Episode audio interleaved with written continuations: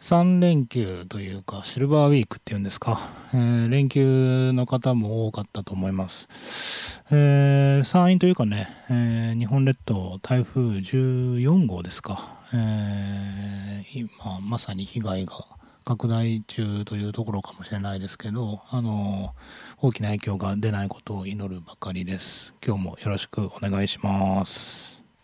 安心安全なお出かけをサポート。誰でも気軽に福祉タクシースバルタクシー。例えばこんな使い方。母が車椅子生活になってから大好きだったお出かけもセーブしちゃってるんだよね。花を見たり山の新鮮な空気を吸ったりさせたいんだけどな。福祉タクシーのスバルタクシーは近隣の送迎以外にも遠方への行楽や観光解除などにもご活用いただけます。行楽の足にご利用ください。安心安全なお出かけをサポート。誰でも気軽に福祉タクシースバルタクシー。ご予約は080-9999-0288 9が4つに鬼パッパまで。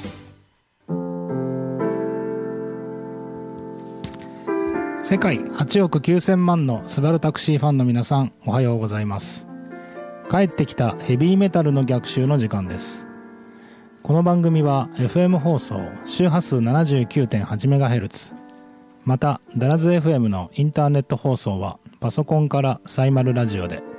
さらに無料音楽サイトリツスンラジオを通じて全国どこからでもお聴きいただけます。番組へのメッセージはメールの方は798ダラズ FM.com ファックスの方は0859-21-7878でお待ちしています。なんかね先週本当はお伝えしようかなと思ってたんですけど忘れてました。あのー、まあそんなに急いで言うことでもないかなと思ったんですけどあのー、ダラズクリエイトボックスでえー、っと今カフェラジオマジックというカフェをやってるんですけどそこでね月に1回読書会を、えー、しようかなと思ってます。で実は読書会、えー、6年ほど前に開催というかやってたんですけどなんかね理由は正直覚えてないです。多分仕事が忙しかったとかそういう理由だと思うんですけどなんかフェードアウトみたいなのしちゃって、えー、数回開催してそのままになってしまってたんですけどこれあの細く長くやっていきたいなと思って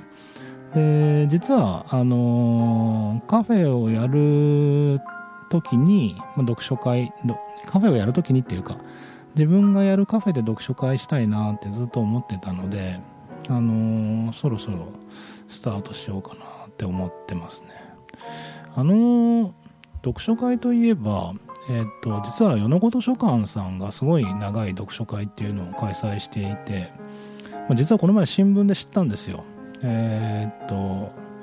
そういうのをずっとやられているっていうのもうね3年や5年じゃないですよ。で今言ったように僕もそういう読書会やってるっていうのを知らないくらいであのどなたでも参加できるのでなんか俺もそっちに行こうかなとかって思ったぐらいなんですけどまあまあ自分でやるのがいいだろうなと思ってやったんですけど何が言いたいかってねあの、なかなか知られないんだなっていうのをちょっと思ったんですよね。あのまあそんな大々的にやるもんでもないと思うので、あのそれはそれであると思うんだけどなかなか あの一般に知られるのに時間がかかる なあっていうのは自分でも思って だけどあの本好きな方ってね、あのいらっしゃると思うので、あのまあ、こうしてお話ししているという次第えー、ですけど月に1回ねその ごめんなさい、えー、月に1回程度ですけど朝の9時から、えー、1時間その課題図書っていうのを1ヶ月前にお知らせしますのであのー、それをこう、まあ、できれば読んできてもらって、えー、おしゃべりするという感じですね。あのいろんな読書会のスタイルがあると思うしそのどのスタイルがいいとか悪いとか正解とか不正解とかっていうのはないと思うんですけどあの僕の読書会ではその、まあ、読んだ感想を語り合うっていうのが一応基本的な趣旨なんですけど、まあ、ていうかきっかけきっかけ作りにしてくれたらいいなぐらいに思ってまして、まあ、特にその初対面の方っていうのもいると思うのでなんかまあいきなり自己紹介まあ、自己いきなり自己紹介というか自己紹介とか簡単なものはあってもいいと思うんですけどまあそんなことよりですねそのあのせっかく課題図書っていうのがあるので、まあ、それを読んでどう思ったかとかあと自分と重ねたとかまあ面白かったところとあとこうまあ面白くなかったところっていうのがあるかどうかわかんないですけどちょっとここ分かりにくかったっていうこととかあのそういうのをみんなでお茶飲みながらおしゃべりできたらなーって、えー、そんな風に思ってます。で、えっ、と、さっきも言ったように月に1回の開催を、え、考えていて、10月は、えー、10月はというか、毎月第1日曜日の、え、朝9時から1時間っていうのを考えてます。えー、ですので、第1回を10月の2日、えー、日曜日ですね。この日の朝9時から、えー、カフェで開催しようと思ってますので、えっ、と、参加希望の方はですね、えー、Facebook の方に、えー、Facebook ページ作ってますんで、えー、米子ブッククラブという Facebook ページを作っているので、それで検索していただいて、えー、イベントが立ち上がってますので、参加表明していただくか、えー、もしくは私の個人の Facebook を探して、まあ、そちらの方でまメッセージもらえれば対応はしたいと思いますし、まあ、いよいよになればね、当日、あの、当日フラット、えー、お越しいただいても、まあ、そんなね、多分3人、4人とかそのぐらいでやってると思うので、あの、気軽にあの遊びに来てもらえたらなと思います。えー、参加費は1人1000円。で、えー、その中にあのお好きなドリンクをカフェから、えー、提供しようと思いますので、えー、ぜひ気軽に来てみてください。それで肝心のその課題図書の紹介なんですけど、まあ、えっ、ー、と、まあ、6年前にやってたとはいえですね、あの、一応また仕切り直しの第1回ということですから、あの、どんな感じに、えー、持っていくかはちょっとまだわからないところもあるんですが、えー、小説ですね小説を一冊とそれからまあいわゆるノンフィクションというかあのまあ小説以外のものを一冊、えー、課題図書にしようと思っています。で今日はねその中でもその小説の方の紹介をしようと思ってるんですね。でえー、っと結城慎一郎さん。あの今若手ミステリー界であの非常に有名な方ですね。テレビとかメディアにもよく出てくるのであのご存知の方も多いと思いますけどあの結城慎一郎さんの、えー、一応これ多分最新作えー、だと思いますね、えー、真相をお話ししますという、あのー、小説を紹介しました。あの非常に評判がいいですね。あのまあ権威主義ってわけでもないですけど第74回日本推理作家協会賞、を受賞した「拡散希望」っていう、短編が、最後に最後かなこれ。最後に収録されて、まあ、あの短編集ですね、まあ、短編集って言っても、えこれ何個あるのかな？4つぐらい収録されてるのかな？えっ、ー、とあもう5つか。うん。5作品があのー、紹介というかあの収録されている、えー、本であの、非常に読みやすいです。あの一作一作がそうだな。まあ35ページや40ページぐらいの作品になっていて、あのー、疲れることなく読めるし、あの、まあ、何よりね、あの、さすがだなと思ったのは、あの、面白いですね。構成が、あの、まあ、よくできているというか、まあ、一言で言えば今風だなっていう感じですね。インターネットであるとか、うんまあ、SNS とかですね。まあそういった今のメディアっていうのをやっぱこれ例えば松本清張さんはこの小説書けなかったなって また物理的に書けなかったなと思うんですけど松本清張さんは書けない。何が何がっていうと要するにその昭和の人たちにはこれは書けない作品だなっていうのがあってあのまあそういう多分ねご本人もすごい意識されているんだと思いますね。あのそういうその令和のツールであるとか令和のメディアとか令和の、まあ、価値観っていうのを意識しながらあのミステリー書いておられる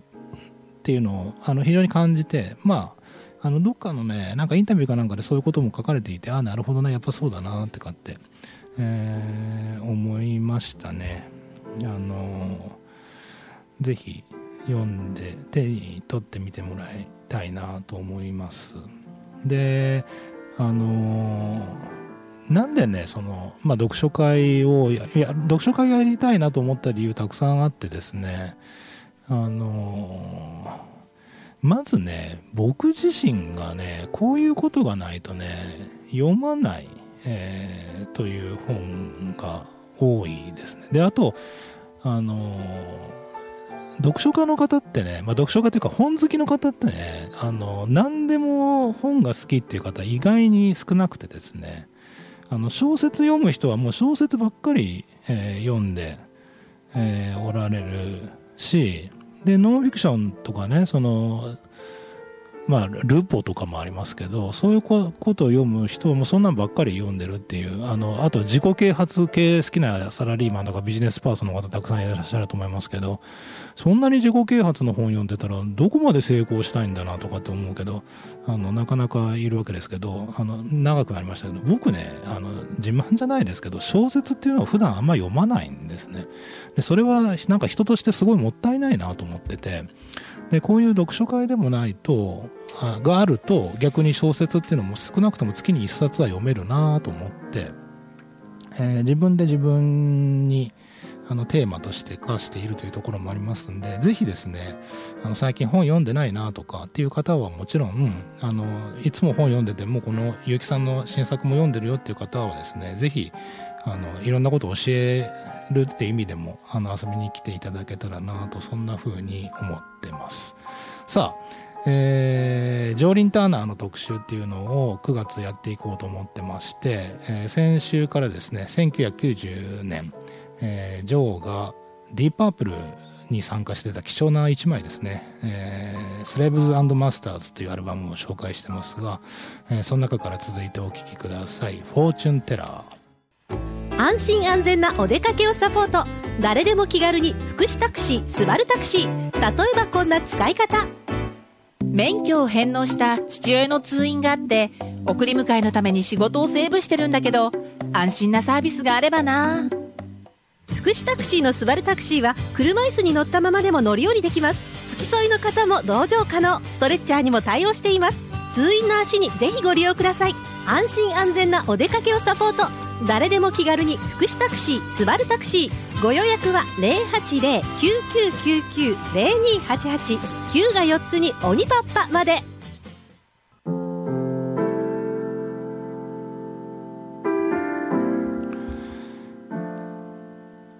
えー、9月もですね気がつけばあと2週という感じで、まあ、しかもオープニングでも言いましたけどえー、シルバーウィークっていうか連休がありましたよね。で、連休があってですね、ちょっと火曜日、今日からまた仕事っていう感じなんですけど、そうこうしてると、えー、23日がまたお休みっていうことで、あ、こ、これもまた連休なのか。金曜日休みだと土日休みの方が多いんで、あ、すげえな。え、シルバーウィークってどっち？あ、全体でシルバーウィークなんですか。へえ、なるほどね。まあそうだわな。火、水、木と、有給とか使えばずっと休めますもんね。皆さんどうですか？えっと、この3連休はちょっと台風の影響もあったっていう方いらっしゃると思うんですけど、えー、今度の休みというか、は逆にいい天気な気も、まあ、ちょっと天気予報ちゃんと見てないんでわかんないですけど、あの、どっかお出かけとかね、まあ、それこそイベントとか、えー、ある方もいらっしゃると思いますけど、まあ、だんだんだんだん秋本番みたいな感じになってきますよね。俺俺とかいうわけでもないですけどこの前なんかあれですか？今シーズン初っていうんですか？なんか寄せ鍋みたいなのを、えしてで僕はあのずっと言ってますけどあの夏でも鍋食べたらいいじゃんっていう人でしてあの別に夏だからって冷たいもんばっかり食う必要ない。体にも悪いですよね。なのであの僕個人的には夏でも僕はあのあらゆる料理の中で鍋料理が一番好きなんですよね。というか鍋料理って無限大ですよね。何味でするかとか何入れるかで全然変わってくるんであの好きなんですけどえっ、とそう。だから夏でも食いたいんだけどかみさんがねあの食わしてくれないんですよ。なんか暑いから嫌だとか言っていいじゃんねエアコンかければ。と思うんですけどなかなかあの妻の同意が得られずにですねあの、まあ、そろそろ涼しくなってきたからいいんじゃないのということで寄せ鍋しましたけどなんかこの番組であの毎年言ってる気もしますけどあの好きな鍋は何ですかとかですねあのいろいろありますよね。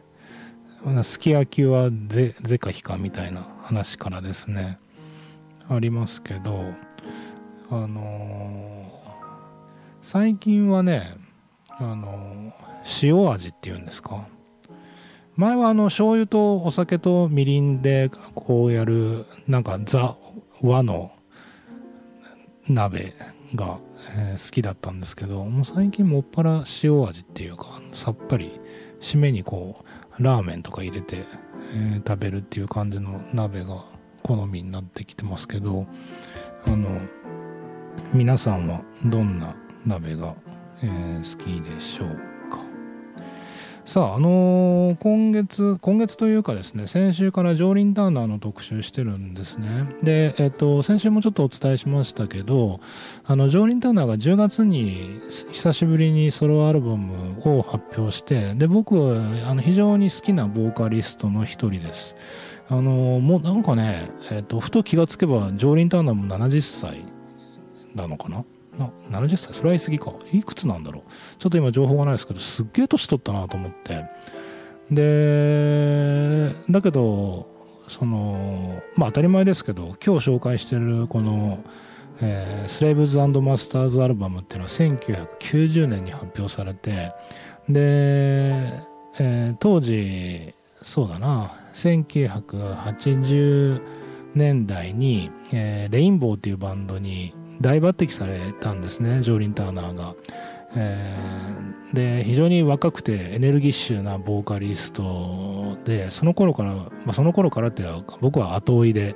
えー90年代に入ってから高校生になってますんで後追いでジョーリン・ターナーのことを知ったんですけどだからちょうどこのあのー今日紹介している「スレイブズマスターズ」っていうのがほぼこうリアルタイムで、えー新作としてジョーリン・ターナーの声を聞く聞いた多分最初のアルバムになったと思いますけどあのこう非常に強気なボーカリストとして知られてましてもうインタビューとかでもあの諸先輩方をですねこう批判するんですよね。あの批判っていうかねなんていうかいやあいつは大したことない。俺の方が優れているとかですね。あの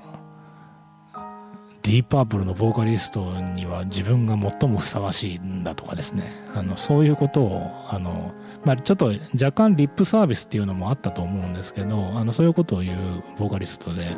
あの高校生ながら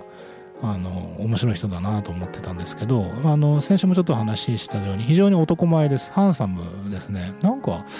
あのそれこそ若い時はなんかテレビコマーシャルとかにもなんか出たことあるんじゃないかなと思いますけど、まあ、それぐらいハンサムな、えー男性で、まあ、ルックスよし声よしという感じで、あの非常に好きなボーカリストなんですけど、まあ、そのソロアルバムを出すという前振りがすごく長くなりましたけどソロアルバムを出すということで、まあ、9月いっぱいと、まあ、10月の頭、まあ、ちょっとどこまでやろうかまだ自分でも迷ってますけど、まあ、往年の、えー名作を振り返りながらジョーリン・ターナーの紹介と、まあ、当時のそのバンドですね。彼が所属したバンドの、え時代なんかを振り返ってみたいなとそんなことを思ってます。さあ続いてもスレーブズマスターズからお聴きいただきますかね、えー、Wicked Ways あのーオープニングでもお伝えしましたけど今週から、えー満を持して、えーというか勝手に満を持してたんですけどあの店でねパンをこう売ることになったというかしたというか、えーですね。それでなんかさすげえ大型のオーブンがそうだ思い出した。先週の生放送やってる最中にこう納品になってですね。こんなでけえオーブン入るのかよとかと思ったんですけどまあちゃんと事前に採寸してるんで入るんですけどまあとはいえほんまに入るんかいなっていうぐらい、えー大きなオーブンが納品されてでねなんかこの前スタッフこの前っていうか先週ですけどその研修が始まるまでになんかスタッフがチーズケーキ焼いてくれたんですよそのオーブンで。なんかめっちゃうまくてさあのご存知の方もいると思いますけど僕はあの一応その家ではまかない担当してるんですね。であの何が言いたいかって毎日台所に立つ人です。でそれは別にあの必要に迫られてやってるだけでよくなんか「センさん料理好きですね」とかって言われることありますけど俺まあ一歩譲って嫌いでもないと思いますけど俺料理そんな好きじゃないですよ。黙ってて物が出てくりゃそれうまいものが出てくりゃそれに越したことはないと思ってる人なのでそんなに料理大好きっていうわけでもないんですけどあのお菓子作りだけはもうほんとダメですね。あのそれこそ料理する方は分かると思いますけど割と普通の料理って、まあ、目分量であったりあの経験がものを言うんですよ。まあものを言うというか経験でこう解決できることってすごいたくさんあって。あのだから逆に言えばねあの下手な人でも経験あの地道にああのくじけずにやっとけば絶対誰でもあの一定の水準まではあの美味しくできるようになります。あの普通の家庭料理煮付けであったり、まあ、ちょっと肉焼いたりだとかあのそういうことができるようになるんですけどお菓子ってねあれもう完全に実験っていうか科学の領域なんですね。もうほんとグラム単位で味が劇的に変わるのであのてか逆言えば取り返しがつかなくなるんですよ。もう本当に。でそのボールに残った、まあ、クリームとかも、まあ、これぐらい取ればいいかなとかと思うけど全然ダメじゃないですか。あの特殊なというか専用のヘラとかでもう一滴残らず取らないとあの要するにレシピが全然狂ってくるんですね、まあ、ドーナツぐらいだったらさあのいいかもしれないけどちょっと気の利いたケーキとか作ろうと思うとダメになってで何が言いたいかってねあのうちのスタッフあのこう見えてて自分で言うのもなんですけどあの結構プロがいっぱいいるんですよ。それはあの面接の時にすごい力説されてあの私成果のあの学校出てますんでみたいなこと言われてその時はさもう開業するので手一杯でふーんぐらいに聞いてたんですよ。ああすごいねとか口では言うんですけどあのあそうなんだあのお菓子作りできるんだぐらいに聞いてたんだけどなんかさオーブンが届いたらさあのその子たちが目光らせて「あのこれ使っていいですか?」とかって言っていやまあ納品になったしあのテストっていうかねもう含めて自由にいろいろ遊び遊んでいいよっていう風に言ったんですよいろいろそしたらさなんかニューヨークチーズケーキとかいうのを焼いてくれて いやそれでさなんか「えこれお店みたいじゃん」って言ったらまあいや ここお店なんですけどっていう話なんですけどいやなんかすげえうまくて。でまあここだけの話ってまあ ラジオで言っちゃいますけどここだけの話いやなんかケーキもやったらいいんじゃないのって思って。あのーいやそれこそねあのケーキ屋さんとしてすごいバリバリあのやってるお店たくさんあるのでその、まあ、いわゆるプロの方っていうかねあのうまくそんなそことどう対決するかみたいな話じゃなくて、まあ、うちはうちで、まあ、コーヒーのカフェとカレーのお店なんだけど、まあ、デザートにケーキがあったっていいんじゃないかと思って。でねこれも公開していいのかな？昨日スタッフと、えー、昨日というか先週か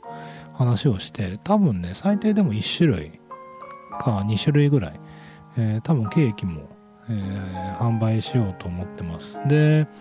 あのまあ何にでも順番があるし、まあ、その性格にもよりますけど僕はあのこういろんな事業やるときに完成形こうバーンって出すのってそんなに好きくないっていうかあのやりながらやりながらっていうのが好き好きっていうかなんですね。でうちのカフェも最初、えー、コーヒーだけで、えー、スタートしてでその後2週間ぐらいですかね。10日ぐらいでしたか、えー、カレーを、え、始めて。で今、え、お茶とカレーのお店、まあ、ジャスミンティーフルーツジャスミンティーがまあ一押しなんですけど、まあ、それぐらいで、え、やってて。でフードといえば、まあ、カレー以外で言えばあのクロワッサンとかアップルパイとかっていうのをちょっと焼いて出すぐらいだったんですけどあのいよいよ本格的に自分のところでパンを焼くようになる。多分ね、えー、25種類ぐらい30種類ぐらい近くのパンまあピザもやるんですけどねちなみに。あの、を扱うようになるので、まあ、なんか一気に増える感じですねであとはその今お話ししたようにケーキもやろうと思ってるのとあと、まあ、冬、冬っていうか、秋冬だからと言ってしまえばそれまでなんですけど、あの、ココア、ココアをちょっと、えー、始めることになりました。で、ココアも、うちあの、岸田牧場っていう、えー、とても優秀な牧場さんが作っている牛乳をカフェラテとかカプチーノで使ってるんですけど、あのみんなで話してそのココアもカプチーノ方式その泡立てたクリームとでココアを作るっていうのをやってるのであのホットココアもアイスココアもですねあの非常にこう滑らかな、えー、感じであの手前味噌ですけどすごく美味しいココアが出来上がりましたので、あのー、ぜひ飲みに来てもらいたいなと、え、思いますね。あのー、そんなこんなでですね、えー、パンが始まり、まあ、えー、ケーキも始まり、あ、そうそうそう、ホットサンドもややる。あの、Facebook、僕の Facebook 見てる人はご存知だと思いますけど、なんかもうスタッフが燃えちゃってさ、あのー、ホットサンドを作るとか言い出して、で、俺、反対なんですよ。ホットサンド。いや、大変だよって言って。だけど、まあ、美味しいからって言って、やることになって、で、ホットサンドもやりますので、あの、いや、あの、僕はね、反対はしてたんですけど、ホットサンド自体自身は大好物で、実はあの家で家でもかなりの頻度で、えー、ホットサンド食べる人なんですけど、あのー、結構ねスタッフが工夫してあのおしゃれで美味しい、えー、ホットサンドあのアボカドとかエビとかがたっぷり入ったホットサンドを仕上げましたので、えー、ぜひそちらの方も、えー、食べてもらえたらなとそんな風に思ってますね。さあずっと言ってるように、えー、先週からですね常任ターナーの特集をしてで先週しててで先週と今週は1990年に発表された、えー、ディープアップル在籍貴重な1枚ですね。結局この1枚だけであの解雇されたのでかわいそうな常任ターナーという感じなんですけどあのそういう宿命の人なのでまあそれはいいんですけどえっ、ー、と何が言いたいかというか「スレーブズマスターズ」というアルバムの中からこれラストになりましたね。あのこの曲、えーと、アルバムで唯一のバラードですね。すごいよね。ラブ「ラブコンカーズオール」っていうこれ直訳したらこれ愛は勝つってことですからね。すごいよね。感かよっていう話ですけど。なんかすごい曲だなと思いますが。あのあの非常に僕も好きな、えーバラードです。最後にお聴きください。ディーパープルで Love Conquers All 安心安全なお出かけをサポート。誰でも気軽に福祉タクシースバルタクシー。例えばこんな使い方。最近近くのお店がなんなって買い物に行くのも一苦労歩くのもちょっと心配なんだがんな。福祉タクシーのスバルタクシーは歩行が不安な方も安心してお使いいただけます。車椅子も無料で貸し出し買い物の足にぜひご利用ください。安心安全なお出かけをサポート。誰でも気軽に福祉タクシースバルタクシー。